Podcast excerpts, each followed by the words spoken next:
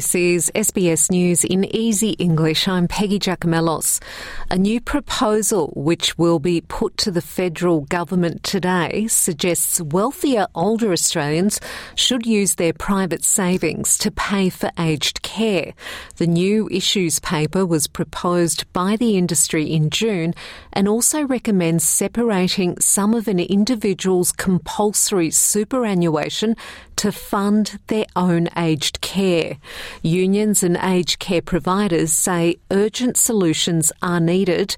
National Senator Matt Canavan told Sky News parts of it could work. I think this is a good idea because uh, for most Australians, their superannuation might not be enough as it is. So I don't think there's this sort of uh, pot of gold there to, to raid uh, to fund the aged care deficit we are facing. Now, look, in saying that, we are we are facing a real challenge in, in funding aged care, and, and I don't dispute that some solution, some part of the solution to that would be or should be uh, to, to require people who can pay or can afford to pay to make a contribution. Australia's Peak Business Group has announced it will back the Indigenous voice to Parliament.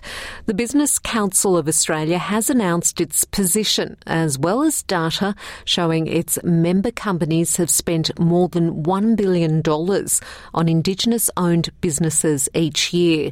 The Council, whose members include BHP, Commonwealth Bank, Qantas, and Woodside joins a string of community, religious, and sporting organisations lending their support. A man who murdered 11 worshippers at a synagogue in the United States will face the death penalty.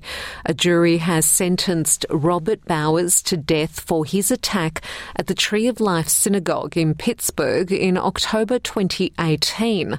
Lawyer Eric Olshan has described the crime as the worst anti Semitic mass mass shooting in United States history. He killed half of the people in that building.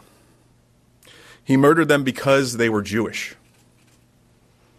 He also shot two other congregants, and he tried to kill every other person in that building that day. On that day, now almost five years ago, he committed the worst anti Semitic mass shooting in United States history.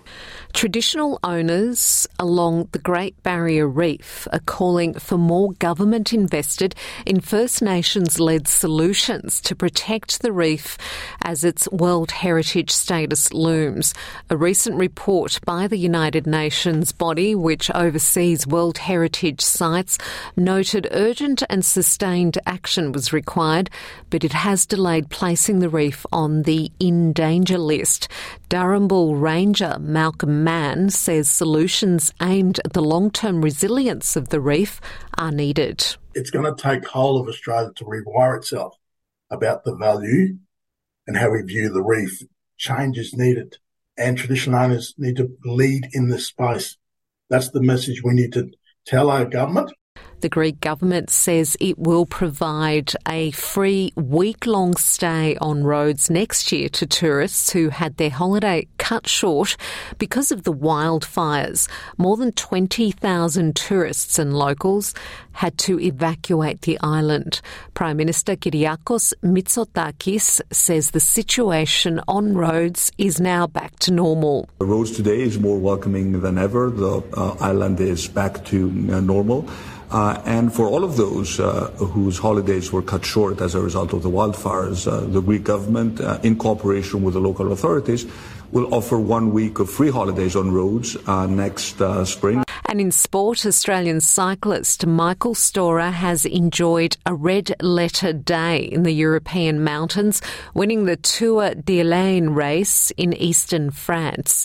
It comes after his move to superstar Fabian Cancellara's new team was announced.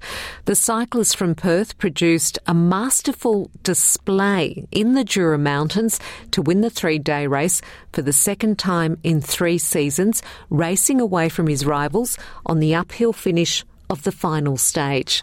I'm Peggy Giakoumelos, and that's SBS News in easy English.